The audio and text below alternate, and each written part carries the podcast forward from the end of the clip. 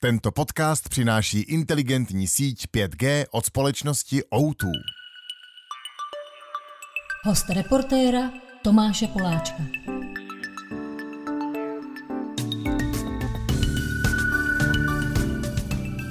Dobrý den z Truhlářské ulice, přátelé. Než přivítám dalšího hosta našeho podcastu, přečtu vám aspoň prvních pár odstavců z jeho úplně nového románu, který se jmenuje Srap. Tu zbraň držím legálně, jenže to mi je teď platný asi jako zdravotní pojištění té svini, co jsem zastřelil. Pistole leží na stolku, koukám z okna na deštěm zvlhlou silnici a je mi jasný, že každou chvíli mezi panelákama uvidím světla přijíždějících policejních aut. Zatím ale vidím jen nějakýho santusáka, ožrale se motajícího kolem popelnic. Ale i jeho brzo vyrušejí fízlové. Sirény donutějí lidi vstát z postelí a čumět, co se to tady zase děje. A ráno si o tom přečtou v novinách. Už vidím ten titulek v nějakém přeplácaně barevném bulvárním plátku. Repoval o vraždách, teď zabíjel. Nebo něco podobného. Pod tím budou rozmazané fotky. Jedna před klubem, jak z něj na nosítkách vyvážejí mrtvý tělo pod plachtou. A na druhý budu já, jak mě v poutech policajti vyvádějí z domu. Ta druhá fotka vznikne nejpozději za pár minut. Dalším hostem reportéra je spisovatel Přemysl Krejčík. Takže Přemku, vítám tě u nás v redakci. Ahoj, díky za pozvání. Hnedka vystřelím otázku. Eh, máš zbrojní průkaz? Nemám zbrojní průkaz a nikdy jsem ho neměl, ani jsem po něm nikdy netoužil, upřímně řečeno. Víš, proč se ptám? Je Tady to už to zaznělo, protože hlavní hrdina eh, tvýho nového románu Srap eh, má zbrojní průkaz. Mm-hmm, má. A ty zbraně taky využije. Kam se nás zavedl vlastně? Ty se nás zavedl uh, na hororkorovou scénu, nebo mezi takový ty repery. Tak nějak. Uh, tak pojďme možná si říct, eh, zbraň nemáš, jak blízko si měl nebo máš k této scéně, kterou většina lidí v Čechách zná hlavně skrze uh, slavného řezníka. E, jasně, e, tak já vlastně v pubertě jsem měl nějakou hiphopovou kapelu a furt se to se mnou nějakým způsobem táhlo, vždycky si na to po letech někdo vzpomněl a někde to na mě vytáh a vlastně jsem se to docela dlouho styděl. Eh, až jsem se nakonec jednou řekl, že je často přijmout a vlastně to nějak eh, naopak vytěžit, že v té době, kdy jsem jako měl kapelu, jezdili jsme po koncertech a tak se dělo spousta zajímavých a zvláštních a bizarních věcí. No a na základě toho jsem vlastně napsal tu minulou knížku Malej NI a když jsem ji dopsal, eh, tak jsem měl takový pocit, že tu dobu jsem si tam sám pro sebe i nějakým způsobem trošku idealizoval a že se vlastně jako dělají docela špatné věci, které mě tak jako furt straší v hlavě a z toho vzniknul ten srap eh, s tím, že vlastně ten horrorcore, který jsem taky trošku poslouchal svýho času, eh, lidi jako Hrobka a Pitva, to byl jako naprostý bizár, nebo Řezník, který to dělá, dělá poměrně líp samozřejmě. E, takže ten horrorcore tomu bude slušet víc, jakoby to prostředí do nějakého kontrastu zároveň to s tím nějak víc ladí s tím příběhem. Eh, takže vlastně takhle. Není to tak, že bych byl někdy úplně jako striktní hororkorový fanoušek, ale není to tak, že bych o tom nic nevěděl a rozhodl se, že to napíšu. Jako mám povědomí o té scéně, hlavně jaká byla teda ještě před pár lety. Teďka teda zaimprovizuju a otevřu si to tvoji knížku, která se mi moc líbila. Nebo já o té knížce nejdřív něco řeknu. Jo. Já tak jsem jo. totiž po ní šáhl s tím, já měl totiž úplně jiný důvod, než ten, že to zhltnu, což se nakonec stalo. Já jsem si říkal, hele, to je něco o repu a o šikaně. A já mám doma teenagera.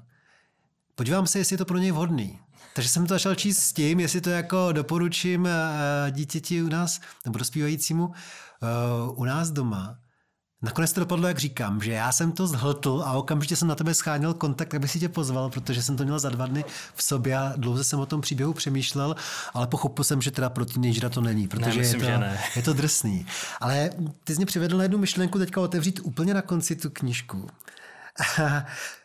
Tam je eh, poměrně zajímavá věc. Ty si na závěr místo nějakého doslovu hmm napsal texty, který by tato románová kapela vydala na svý, na svý desce. mm-hmm. což jako součástí toho příběhu. Ta kapela uh, vydá desku. Jo. Ty jsi básník taky, takže pro tebe tak to nějak. bylo automatický a jednoduchý, že si ještě takhle vystřihneš tam 10 nebo 12 textů na závěr knihy, no, který nemají souvislost s příběhem. Jasně. No vlastně jakoby úplně, úplně ne, protože já když píšu básně, tak je to něco úplně jiného. Eh, nepoužívám rýmy, nesnažím se o nějakou stylizaci do nějaký role. Ale vlastně já zase, když se vrátím k té předchozí knize, eh, k tomu malému Ení, na kterou teda tuhle nenavazuje, aby, aby to tak nevyznělo, tak tam jsem dal taky nějaký bonus. Eh, tam jsem vlastně vypsal jako seznam songů, které jsou v tom románu zmíněný. Udělal jsem tomu jakoby takový soundtrack. A říkal jsem si, že by bylo fajn eh, mít i nějaký bonus tady a furt jsem nevěděl co.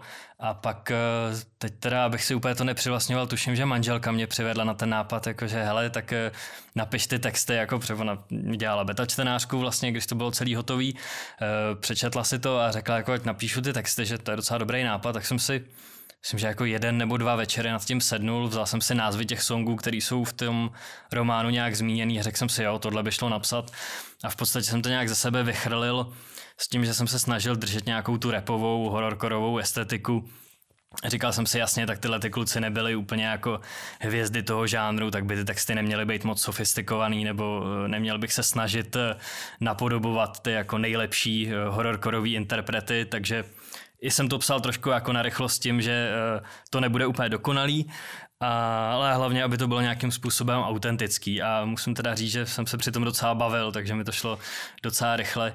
Vlastně, když jsem si třeba i to po sobě řekl, čet a říkal jsem si, to, jak by mohl znít takový song Piju vývar z dětí, jako to, to, Tady to musím napsat názvy, prostě. Já, jsme prasečí lidi, ano. zadusím tě dětskou plenou, Uh, mám tě rád mrtvou. Víš co, já jsem přečetl prvních pár odstavců z tvého románu, pojď mi přečíst aspoň první sloku, mám tě rád mrtvou. Dobře, můžu se o to pokusit a nebudu se teda pokoušet repovat. Na tom jsme nebyli domluvený, já jsem teďka podal knížku, takže se omlouvám. Jo, je, já, já, bych stejně asi jako se ne, neodvážil tady zkoušet repovat, ale zkusím to aspoň přečíst, takže uh, Říkal jsi, mám tě rád mrtvou nebo zadu jsem ti Třeba, já jsem si říkal, že tam není nějak úplně explicitně vulgární možná ta první sloka. Jo, takže honím se, až stříkám krev nedáme. A to by mě možná tady šéf řekl, že to je příliš, tady jo. to je jemnější. Tak tak dáme, mám tě rád mrtvou, no, začátek. Dáme si rande, poteče trochu krve. Není čeho se bát, všechno je jednou poprvé. A taky naposled někde se to spojí, když přestaneš dejchat, teprve mi péro stojí. Hele, on to je docela explicitní. tak ještě kousek. Tam bude těžký najít něco, co není. Mám velkou potřebu pro svoji spotřebu, když bledneš, chladneš a tělo patří do hrobu, teprve potom ti roztahuju nohy, lížu ledový prsty a vnikám do dělohy se bavili o tom střihu, tady možná na něj, na něj, na něj prostor. Teďka nevím přesně, uh, jestli... Uh, Tam asi jestli... není nic jako úplně slušného v těch jejich textech, no. Možná tak ta psychická tyranie, ale to je zase taková jako naivně hloupá cíleně, takže to úplně není vypovídající asi o tom románu. Víš co, tak já poprosím možná svoji kolegyni, která se v tom vyzná, jestli nevypípá tam to nejdrsnější a necháme hmm. to. Necháme Jsou to jen to. dvě slova, které nejsou ani, vlastně ani úplně zprostý, když to vezmeme do důsledku, že jo? Jo, jo, ale všichni to chápem, protože to je ten hororkor. Tam no, člověk jasně. musí šokovat drsností toho textu. Jasně. Ty jsi zmínil uh, svoji manželku, já jsem možná neřekl, že tě je 31. Jak tvoje manželka reagovala třeba na tuhle knížku, na ty explicitní vulgarity nebo ty drsné mm. sexuální věci, které se tam odehrávají? No trošku jsem se bál, jak bude reagovat, ale na druhou stranu eh, známe se velmi dobře, takže vím, že pochopila, že je to nadsázka, že je to nějaká stylizace.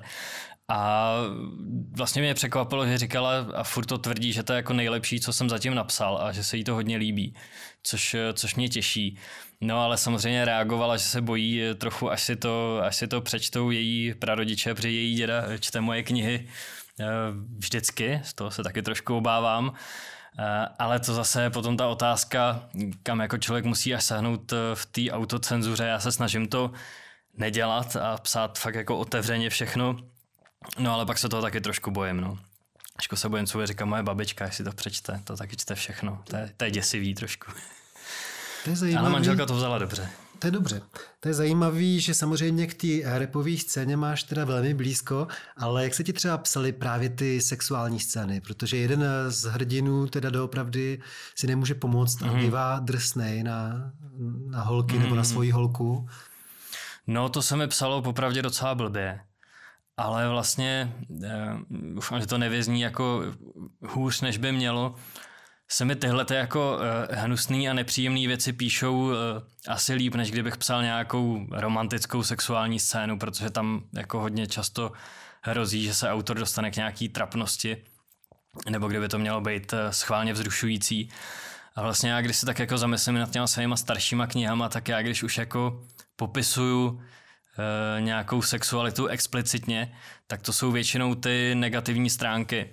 Eh, ale myslím, že to souvisí s tím, protože když už eh, se rozhodnu, že to tam napíšu, tak je to důležitý pro pochopení toho příběhu.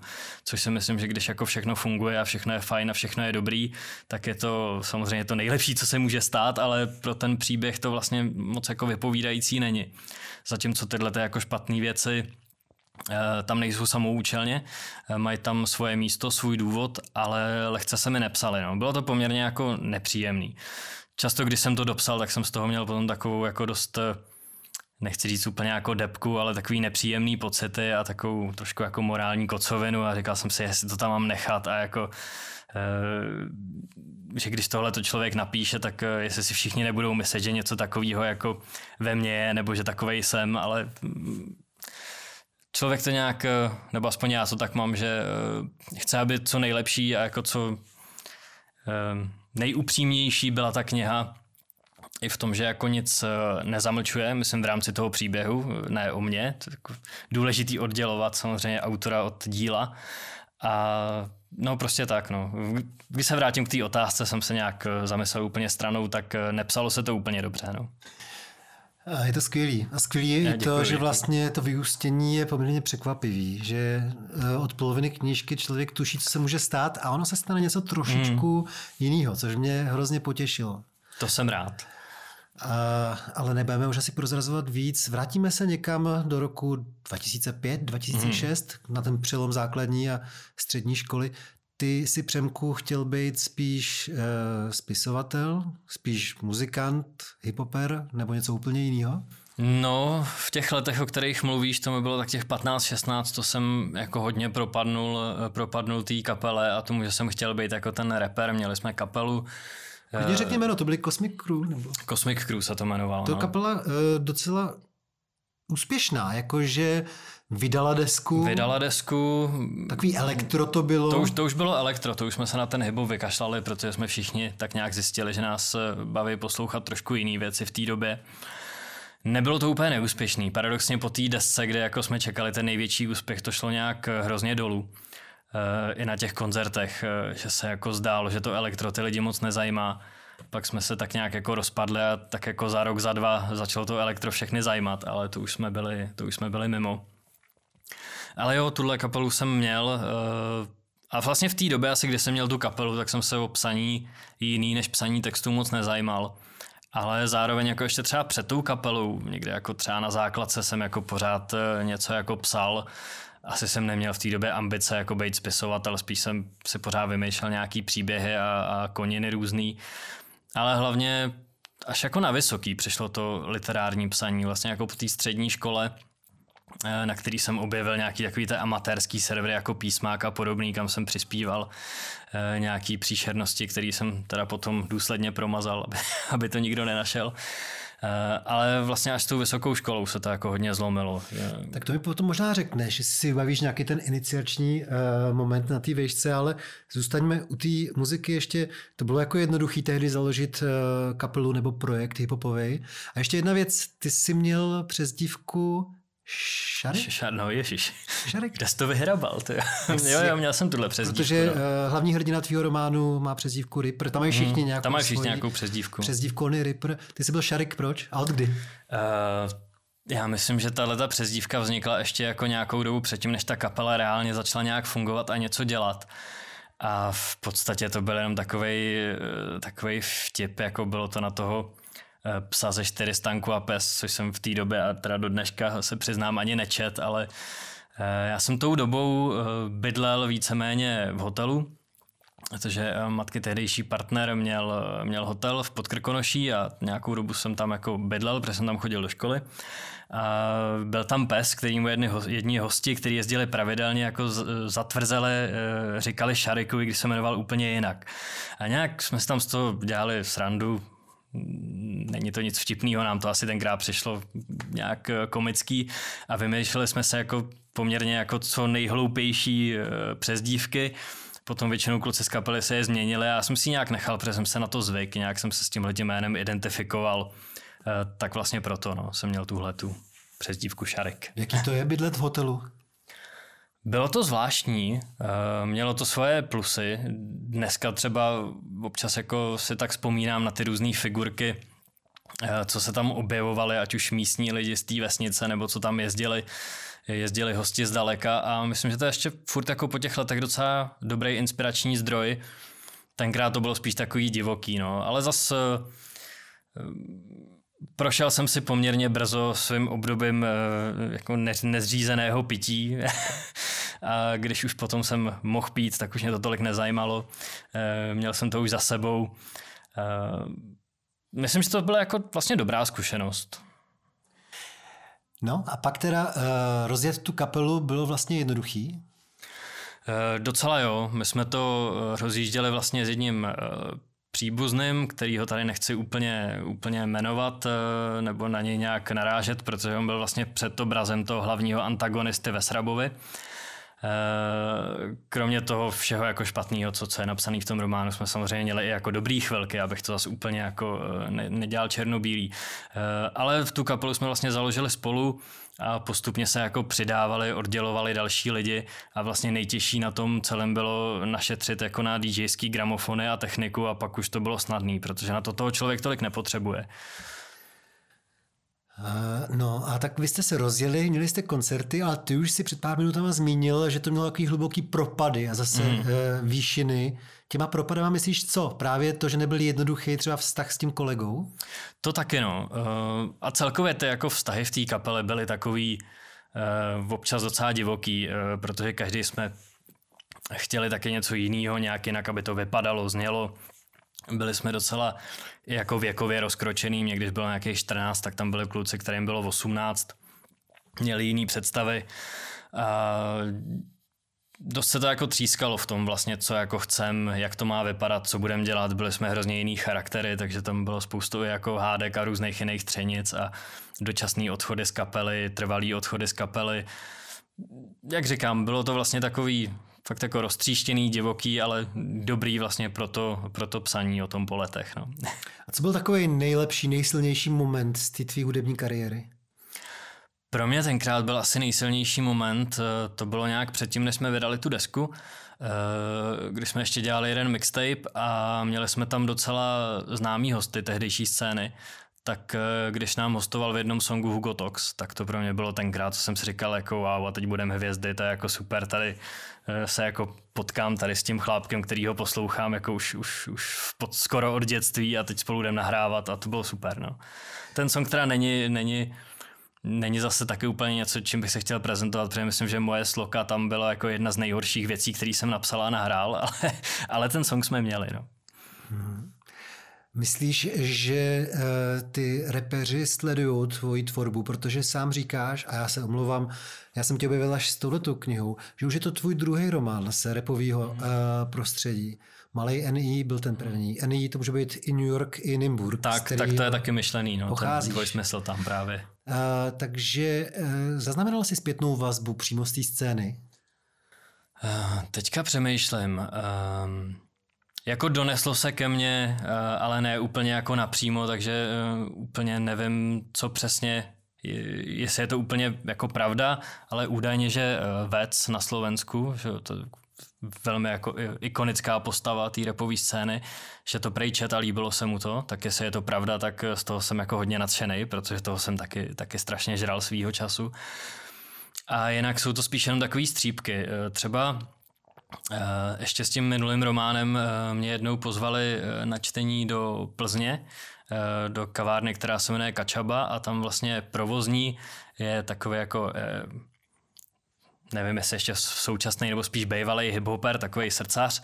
A on mi vlastně říkal, že eh, si ten román přečet s tím, že jako eh, nějaký idiot eh, píše o, o hiphopu, určitě tomu nebude rozumět a přečet si to líbilo, se mu to zjistil, že tomu rozumím, že se tom vyznám, tak se mě pozval na čtení a spíš ty lidi, co jako přišli na ten program, Nemyslím si, že to byly fanoušci literatury primárně, že to byly spíš jako fanoušci hiphopu a ty s tím byli jako spokojení, těm se to líbilo.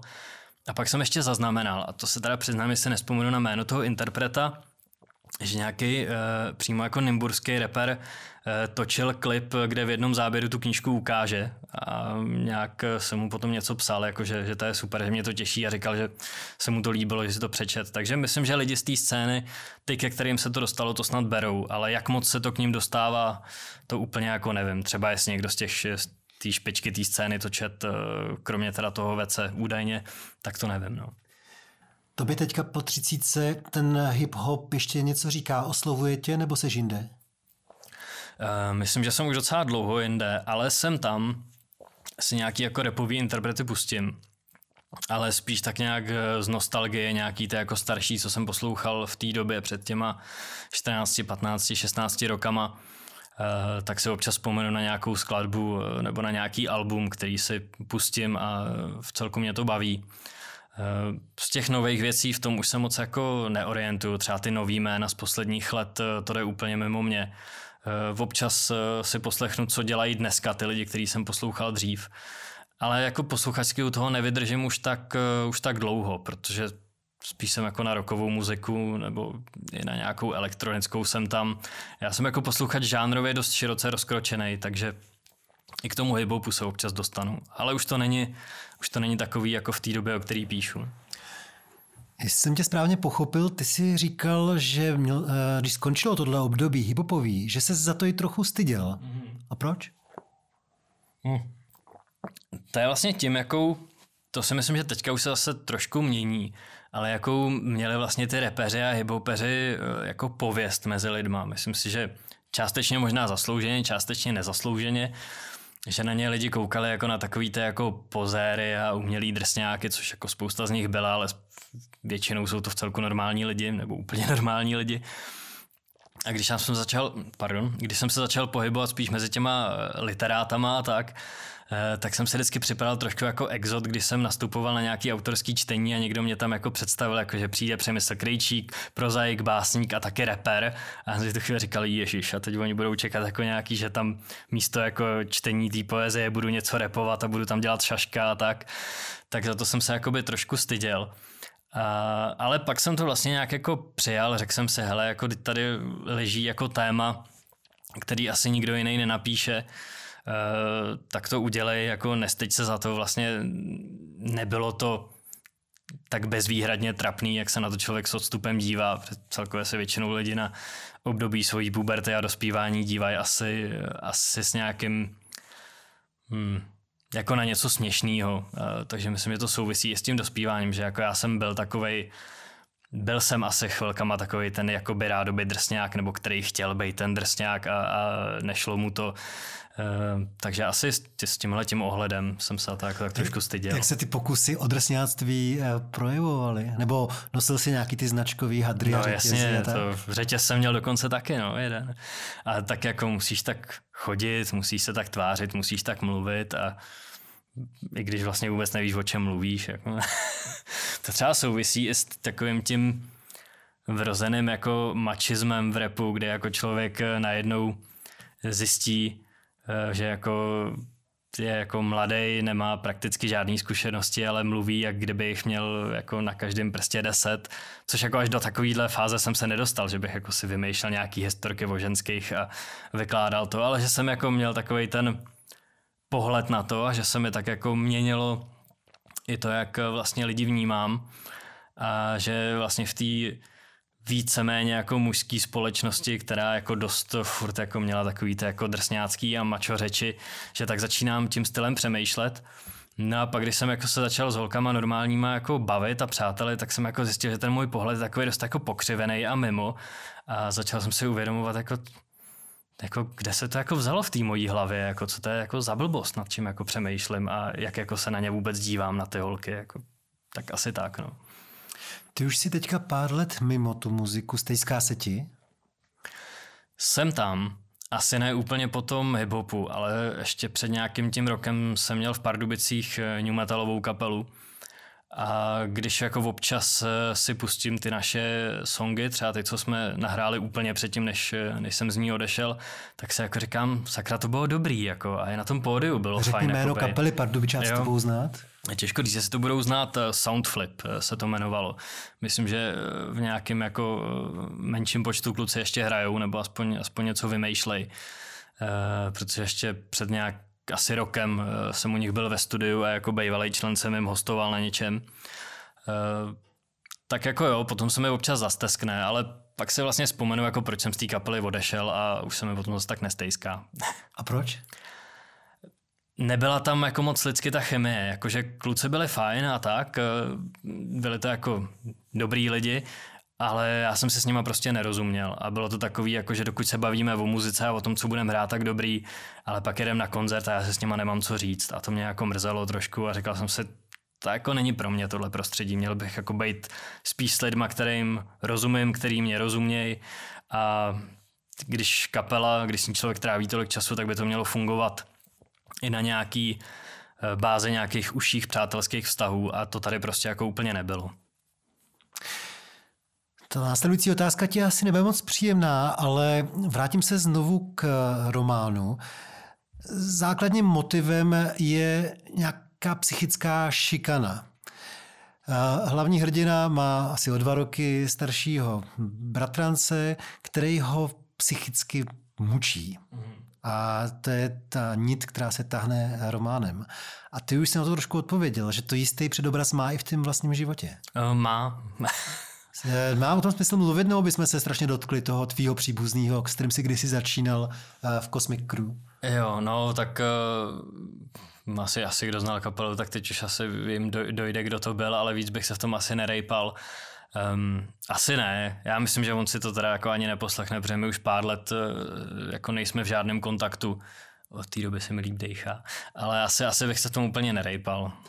Nějak obecně se to dá, dá říct, vlastně co si zažíval během tohoto klíčového období, dejme tomu mezi 15-20 lety, jestli si byl fakt nešťastný z toho, že nad tebou je někdo starší, kdo ti, kdo ti sráží, mm-hmm. Jo, to si myslím, že, že jo a že to byl vlastně jeden z těch hlavních důvodů, proč jsem to chtěl napsat, že na jednu stranu to bylo něco, co bylo ve mně a chtěl jsem prostě to jako vypudit, nějak to za sebe dostat, nějak se z toho vypsat. To je takový kliše, no, obvyklý, ale, ale bylo to tak.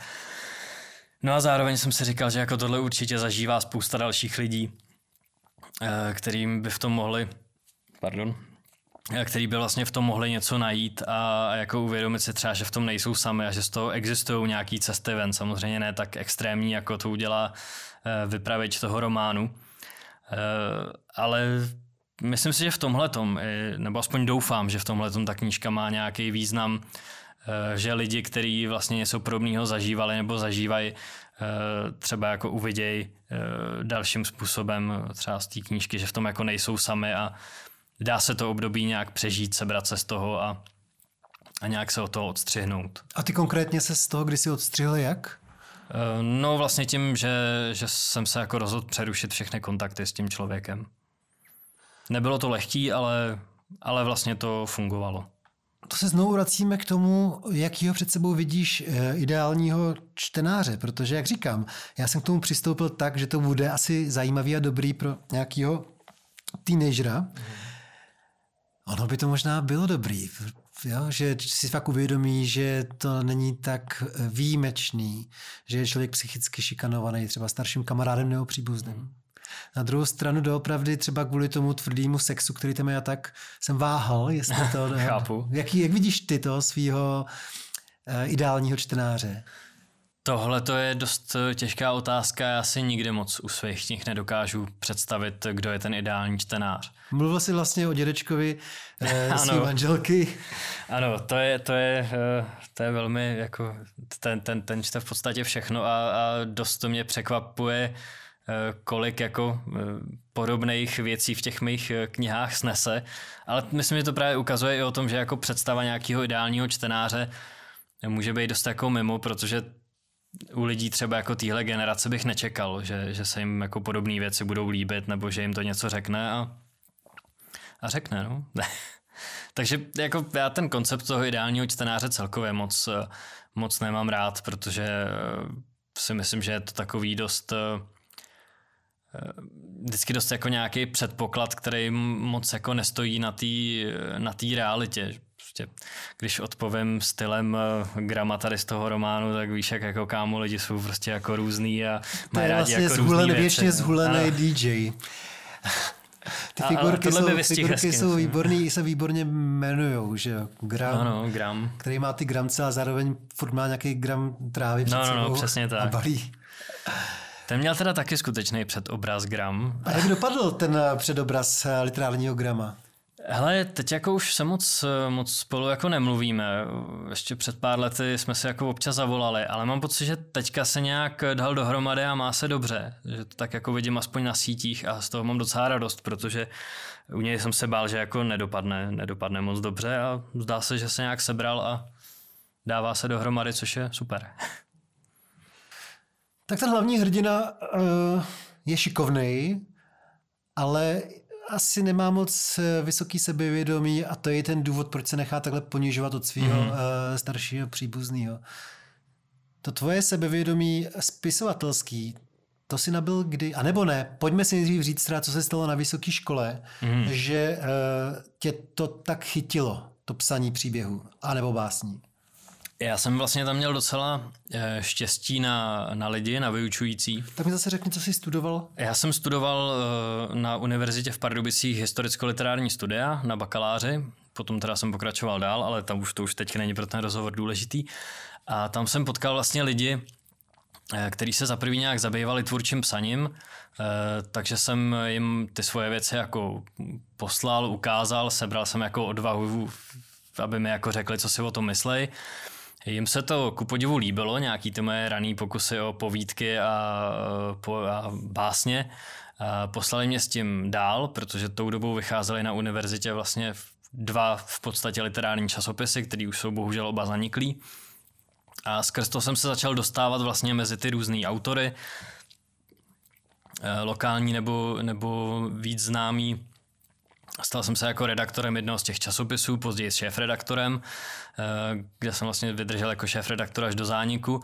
A vlastně jsem tak nějak eh, víc poznával lidi, co taky píšou, co jako něčeho dosáhli a začal jsem se jako říkat, jasně, tak tady je, tady je cesta eh, k tomu, jako začít publikovat. Začal jsem publikovat v časopisech, sebral jsem nějaký zase sebevědomí nebo odvahu posílat to i do jiných časopisů, který to většinou, nebo většinou, ale asi jo, asi většinou otiskli. A postupně jsem takhle jako nabýval v tomhle tom nabíral nějaké zkušenosti. Poznal jsem další lidi, kteří mě pozvali na autorský čtení nějaký, kde jsem četl ty svoje věci před publikem. Víceméně to nějak fungovalo, někdy Aby ne, když jsi měl a... zkušenost ze stage. Jako to je pravda, to, to si myslím, že mi jako hodně pomohlo že jsem se jako nestyděl před těma lidma vystupovat s tím, co píšu.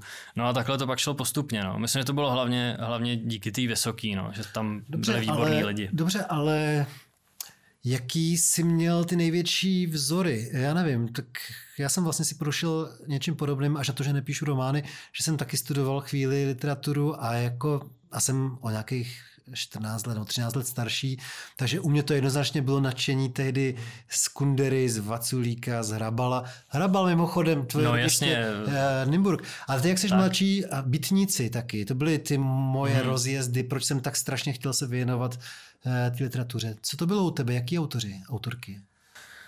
Um, já jako čtenář se snažím o nějakou podstatě jako bezbřehost, takže se snažím jako bez ohledu na nějaký žánry a přístupy k literatuře číst co nejvíc věcí, který, který tak jako si vyhodnotím, že by mohly být dobrý, anebo se všeobecně soudí, že jsou dobrý.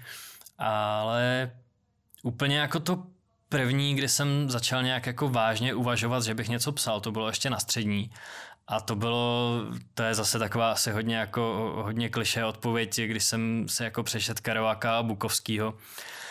S tím, že teda jako rád říkám, že to není tak, že bych si přečet na cestě a chtěl bych psát jako Kerouac, ale myslím si, že Kerouac mě právě formoval v tom, že jsem si řekl, tohle to je skvělý, ten člověk píše úplně jinak, než co jsem zatím jako viděl a já jako bych chtěl taky něco psát, ale nechci to kopírovat, chci to zkusit taky dělat nějak jinak. Což samozřejmě trvá docela dlouho, než jako se člověk propíše k tomu, eh, že si to píše nějak po svém. Ale zároveň vlastně jako částečně to, eh, že mě takhle jako bavil ten Kerouac a částečně taky to, že když jsem potom začal číst něco o literatuře, třeba nějaký literární časopisy, tak jsem se jako hodně nebo opakovaně setkával s tvrzením, že jako každý, kdo se snaží psát, eh, tak začne kopírovat Bukovského a myslí si, že z něj bude spisovatel, tak v tu chvíli mi došlo jasně, tak takhle ne. Eh, nedělej to jako ty, jako to dělají všichni, nesnaž se být něčí epigon, zkus si to jako najít po svém. Takže jsem začal psát nějaký původně sci-fi povídky a tyhle věci. A potom vlastně až jako na té vysoký jsem se dostal k té jako nefantastický proze, že jsem začal psát zase nějaký jako úplně jiný věci. Ale třeba, třeba i na můj jako úplně první román, eh, co vyšel 2016 v nakladatelství Pavel Mervart v takovém eh, malém východočeském nakladatelství, ale zajímavým velmi. To se jmenovalo Univerzální katalog zoufalců a tam jako je pravda, že jsem hodně jako čet lidi jako Kundera, Gombrovič a tyhle ty a spíš jsem chtěl experimentovat s formou, tak eh, tam zase bylo ovlivněný tímhletím. Následující otázku nemá nikdo rád, ale máš eh, mezi současnýma žijícíma českýma spisovatelama eh, někoho, ke komu vzhlížíš? Uh, chápu, proč tu otázku nikdo nemá rád, ale mám na ní odpověď. Super, to jsem ani nečekal. Já v poslední době vlastně, při ten srap, já jsem to napsal už před třema rokama, tak jsem, a kromě toho, že dřív jsem psal i fantastiku, nebo občas napíšu něco jako v žánru té literární fantastiky, tak jsem si teďka jako našel směr, eh, jak tyhle ty dva nápady skloubit. A vlastně jsem začal psát teďka takové věci, kde se míchá jakoby to magično do toho normálního světa, ale není to jakoby vysloveně fantazy nebo sci-fi. A hodně jsem si oblíbil Michala Ajvaze, mm-hmm. který ho teda jako považuji za, za jednoho jako z nejlepších eh, současných autorů. Ale jinak eh, mám spoustu jako oblíbených autorů i autorek eh, v Čechách současných. Třeba hodně mě baví Daniela Hodrová, ale málo kdy mám jako málo kdy mám pocit, že jsem tak jako intelektuálně schopnej se do ní pustit a učíst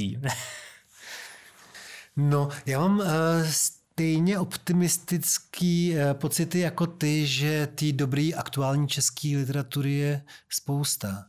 Proto to je pro lidi tvýho typu asi těžký, že ten román je perfektní, ale vlastně v té konkurenci to není snadný se vlastně prosadit. No, to určitě není. A myslím si, že i částečně, nebo um, já jako vlastně sám za sebe jsem asi ten poslední, kdo může říct, jestli ten román je uh, skvělej nebo hrozný, protože myslím si, že autor je ten poslední, kdo to dokáže nějak posoudit. To musí až ty čtenáři. Ale myslím si, že tam třeba jako je částečně to, že já píšu fakt asi jako jinak třeba než takový ten hlavní prout. Vybírám si jiný témata. Hodně se teď jako samozřejmě čtou takový ty návraty do dob jako komunismu, nacismu. To je něco, co já jsem jako nezažil, že jo, ani, ani mě to nějak neláká do toho sázet ty příběhy. Takže myslím si, že vlastně to, že se jako hledám nějaký jiný témata a jiný cesty, eh, může být svým způsobem výhoda i nevýhoda a je to asi hodně o náhodě, jestli se to k těm lidem dostane a, a jak s tím naložej. No. Jak jsi řekl slovo cesty, tak se vrátím k tomu eh, Kerouakovi. Mě ovlivnil ještě víc než jako tím psaním a mým čtením Eh, tím životním stylem. Hmm. Kvůli němu jsem začal vášnivě stopovat a ty jsi něco podobného nezažil, že by se ti to promítlo i do tvýho normálního života, nejen do čtenářského? No tak je pravda, že ke mně se ten Kerouac dostal v tom období, kdy jsem jako hodně, fakt jako hodně chlastal na to, kolik mi bylo a vlastně paradoxně se ke mně Kerouac dostal v době, kdy, eh, kdy jsem se jednou jako asi čtyřdenní párty prochlastal až na kapačku do nemocnice, kde jsem tak jako ležel a dávali mi umělou výživu eh, nitrožilně. A tam jsem jako čet Kerouaca a tak jako nějak jsem v tom životním stylu ještě chviličku jel dál, no, ale zrovna Kerouac mě asi ovlivnil nejvíc v něčem, co nebude znít tak zábavně, že jsem jako díky němu začal poslouchat jazz třeba v té době. Mm. Protože on to jako měl hodně vlastně tím jazzem protchnutý, tou estetikou, v té estetice toho psaní, což jsem tenkrát samozřejmě tolik nevnímal, ale teď zpětně to vidím, tak uh, jsem se vlastně jako začal rozšiřovat třeba ty hudební obzory v té době, vlastně díky těmhletěm, těmhletěm spisovatelům. Clifford Brown, Coltrane, Miles Davis. Mm, přesně tak, no. Popiš mi tu uh, historku, kdy se to stalo a proč se to stalo a jak se to stalo, že jsi prochlastal za čtyři dny až do špitálu na kapačku.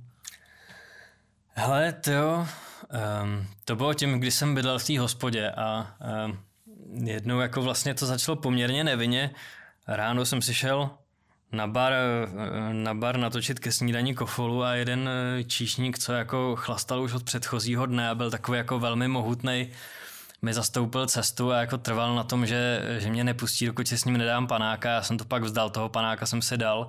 Bylo to nalačno, tak už jsem začal být takový připitej. Takže jsme tam pak nějak pili až do večera. Druhý den ráno jsem se probudil ještě jako na půl opily a takhle to pár dní pokračovalo a pak jsem nějak nějak jako tak napůl skolaboval, dehydrovaný a e, odvezli mě do nemocnice, kde mě teda jako píchli na tu kapačku a tam jsem pár dní ležel. Vtipný bylo, že ten den, co mě pustili z té nemocnice, tak ráno, eh, ráno mě pustili a večer jsme hráli tady v Praze s kapelou koncert a já jako po několika dnech, kde jsem nejet pevnou stravu, tak jsem tam jako lítal, skákal, řádil na pódiu a vypadal jsem, že se zhroutím a že jako do té nemocnice pojedu znova, ale to už jsem ustal.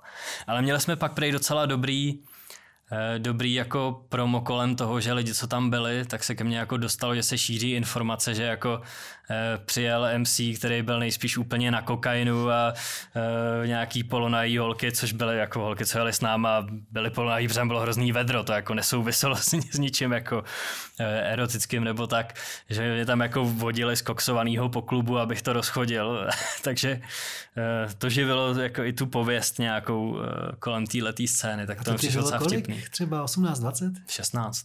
Je takhle brzy, to máme úplně stejný životní osud. Já jsem v 16 taky skončil po nějakém mejdanu v Tomajerově nemocnici eh, na Jipu na kapačce, což mě přivádí k eh, otázce, jak se stalo, že tví hlavní hrdinové v románu Srap vlastně vyrůstají v krči kolem té nemocnice? Tady asi trošku zklamu, je to spíš uh, náhoda. Já jsem prostě hledal nějakou čtvrť, která by odpovídala tak nějak tomu, eh, jako ta lokalita eh, tomu jako životnímu stylu, co by se tam mohlo dít, eh, těm místům, kam by oni chodili, tak jsem to jako zasadil tam. Protože já jsem jako v Praze, kde si bydlel, kousek od Smíchova, ale chtěl jsem to právě zasadit jinam, abych zase jako trošičku se vzdálil nějak té realitě, aby jako lidi neříkali jasně, jako lidi, co mě znají, jasně tady je ten jeho, jako ta jeho upřímná spověď, ten jeho autentický životní příběh, což samozřejmě není, ten román je hodně jako stylizovaný. Takže jsem vlastně hledal paradoxně čtvrť, kterou, kterou jako neznám moc a zasadil jsem to tam, no. Ty uh, dneska vypadáš jako velmi organizovaný člověk, spisovatel, takže to bohemské období už skončilo, nebo troška toho zbyla? Hele, já myslím, že to je, že to je už pryč. Mě už jako ani nějak nebaví, nebaví pít alkohol, to už jako mám, mám za sebou. Já když se jako dám, dám dvě piva, tak mám strach, že mi druhý den bude špatně. A moc mě to nebaví vlastně být opilej, takže tohle bohemství už mám za sebou. A hlavně fakt hodně píšeš. Ty jsi vydal píšu, no. tři romány a několik sbírek básní. No, tři sbírky, tři romány, nějakou sbírku povídek, dokonce jednu odbornou knihu a... Odbornou? No, to byla jako doplněná, přepracovaná diplomka, tak to vyšlo knižně. Ne, eh, Je to o českých dystopích v 80. letech. Takže znovu, a to je co? To je třeba Ondřej Nef, nebo co to je? Uh, to jsou hlavně takový lidi jako třeba Josef Pecinovský, tyhle ty scifisti a podobný, nebo Zdeněk Páv, což je jako poměrně jako v podstatě neznámý autor, ona jediná jeho kniha vyšla až posmrtně. A z těchto těch známějších um, jsem se třeba zabej, zabýval Páralem a jeho zemí žen, nebo Evou Hauserovou a podobnejma. Páral se dožil před nedávnem devadesátky. Mm. A já ještě, jak jsi zmiňoval ty uh, oblíbené autory, tak to já vždycky ještě bych dodal uh, Stančíka. Mm-hmm. No jasně, ten je výborný. Uh, Rudiše asi Taky určitě. Z letošního roku se mi líbila opravdu ta opona od Hýbla.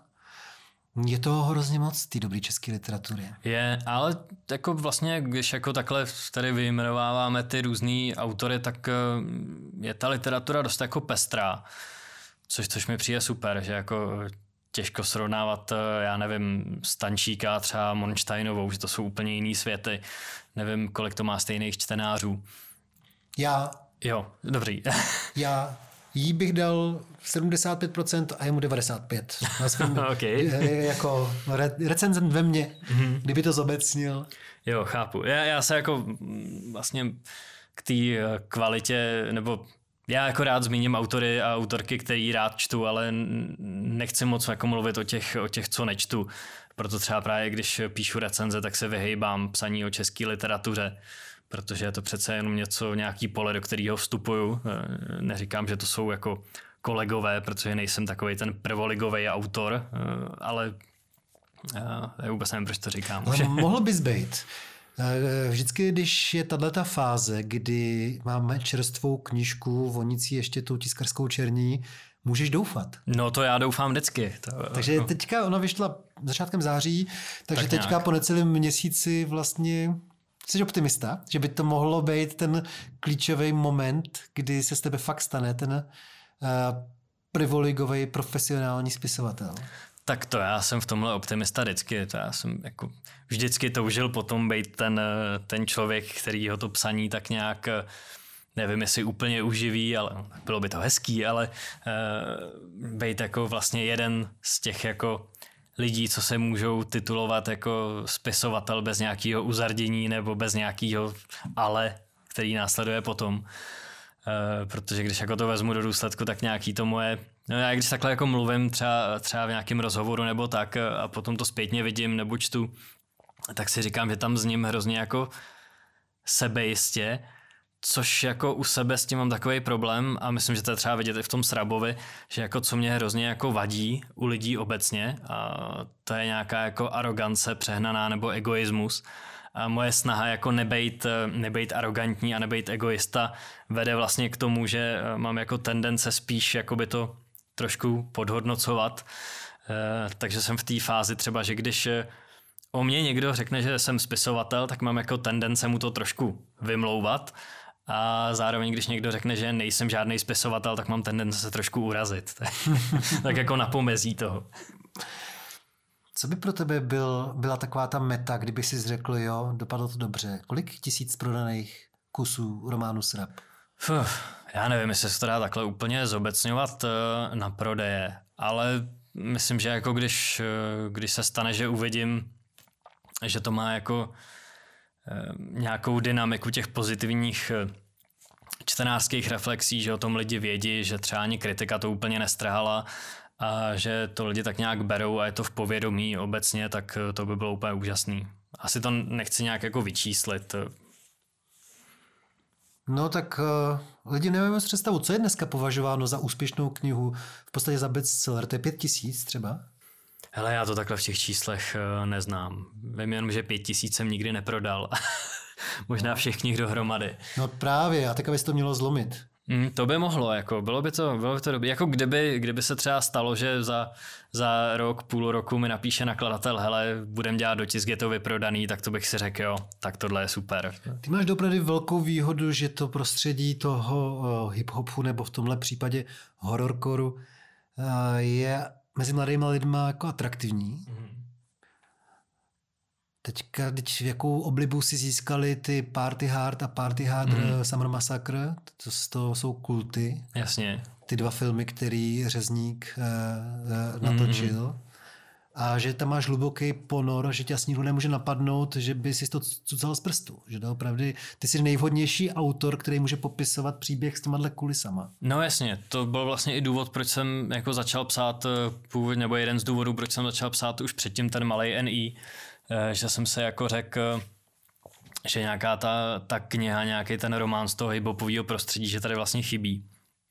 Ale zase jako mě překvapilo a do dneška na to občas narážím a to mě jako dokáže, dokáže vždycky rozčílit, Eh, že jako třeba mi lidi říkají, já nevím, ať už z nějakého média nebo z něčeho, jako jo, my jsme ten román jako četli, líbí se to, je to super, ale jako nebudem o tom nikde moc mluvit, protože nás nečtou hiphopeři, takže jako by, by to nemělo smysl.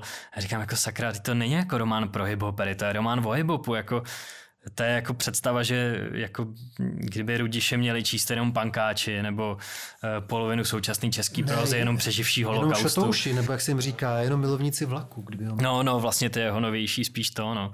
Že já jako uh, Rudiše čtu hodně rád, ale přestávám být, přestávám být milovník vlaku teď s těma, s těma spožděníma strašnýma, s kvalitou služeb občas. Ty jezdíš uh, pořád Praha Pardubice? Docela často, no. Jako nejezdím do Prahy zas tak často, ale, nebo že bych sem jezdil pořád, i když v tomhle týdnu jsem tu každý druhý den třeba, ale jezdím relativně často. Takže tak no. Jak si zvykáš na pardubické vlakové nádraží bez uh, krychliče? Hmm, jako byla to taková postava, eh, kterou člověk vždycky, když viděl, tak jako ani nevím čím, ale nějak to jako zlepšilo den asi tím, že jako byl takový hodně svůj a patřil k tomu městu, byla to taková jako žijící legenda i vzhledem k tomu, co se tak jako o něm různě vyprávělo, o tom jeho životě plným tajemství. Takže je takový zvláštní. Asi tím jako to město dost, dost ztratilo, ztratilo nějaký ten svůj spirit nebo něco takového, jestli se tomu tak dá říct. Kdo neví, o čem je řeč, tak eh, před půl rokem nebo kdy uh vznikl nebo byl uveřejněný, najdete to určitě dokument o něm od Silvy Dimákové, o Krychličovi, mm. ikonický figurky města Pardubice. Myslíš, a... že, promiň? Ne, já jsem chtěl dodat, jako, že, že Krychlič nebyl jediný, furt tam máme vypsanou fixu, že na to můžeme být hrdý. Jo, ale ta se dá přehlídnout, ty Mardy se dá přehlídnout, no prostě takový přestádlý Kurt Cobain. No a nedaj se přeslechnout. ale Krychlič se nedal uh, to ze svojí vizáží uh, přehlídnout. Myslíš, že jako spisovatel si to repový téma eh, vyčerpal, nebo tam ještě pořád vidíš rezervy? Mám ještě jakoby nápad na, na jeden román, ale to teďka nechávám uležet, protože zase bych nechtěl nějak už jako vykrádat sám sebe nebo vařit z vody. Ale vlastně jsem jako popsal nějak to prostředí toho klasického hiphopu, teďka v tom srabovi toho horrorcoreu a pak mám ještě jakoby jednu zkušenost s rapem a to je ten new metal, rap metal, tak jako tam mám ještě takový nápad, nápad na román. Ale vzhledem Naznačíš, že... co by mohla být taková ta výchozí pozice? Ale je to, je to teďka hrozně, hrozně jako v zárodku, takže o, o tom není moc co říct. Já teď mám rozepsanýho něco úplně jiného, takže jestli se k tomuhle dostanu a jestli zjistím, že ten nápad je dobrý, tak eh, Bůh ví, jakou cestou se to pak bude ubírat. No Přemku, já ti moc přeju, aby se prodalo aspoň pět tisíc kusů, Děkuji. pokud možno do Vánoc, eh, románu Srap. To by bylo krásné. A ještě mi tady chvilku zůstaň, protože na závěr my to vždycky uh, uzamkneme jenom pro uh, největší fanoušky, kteří nás podporují na Patreonu i finančně. Děkuji, že jsi přišel. Děkuji moc za pozvání, bylo to velmi příjemné.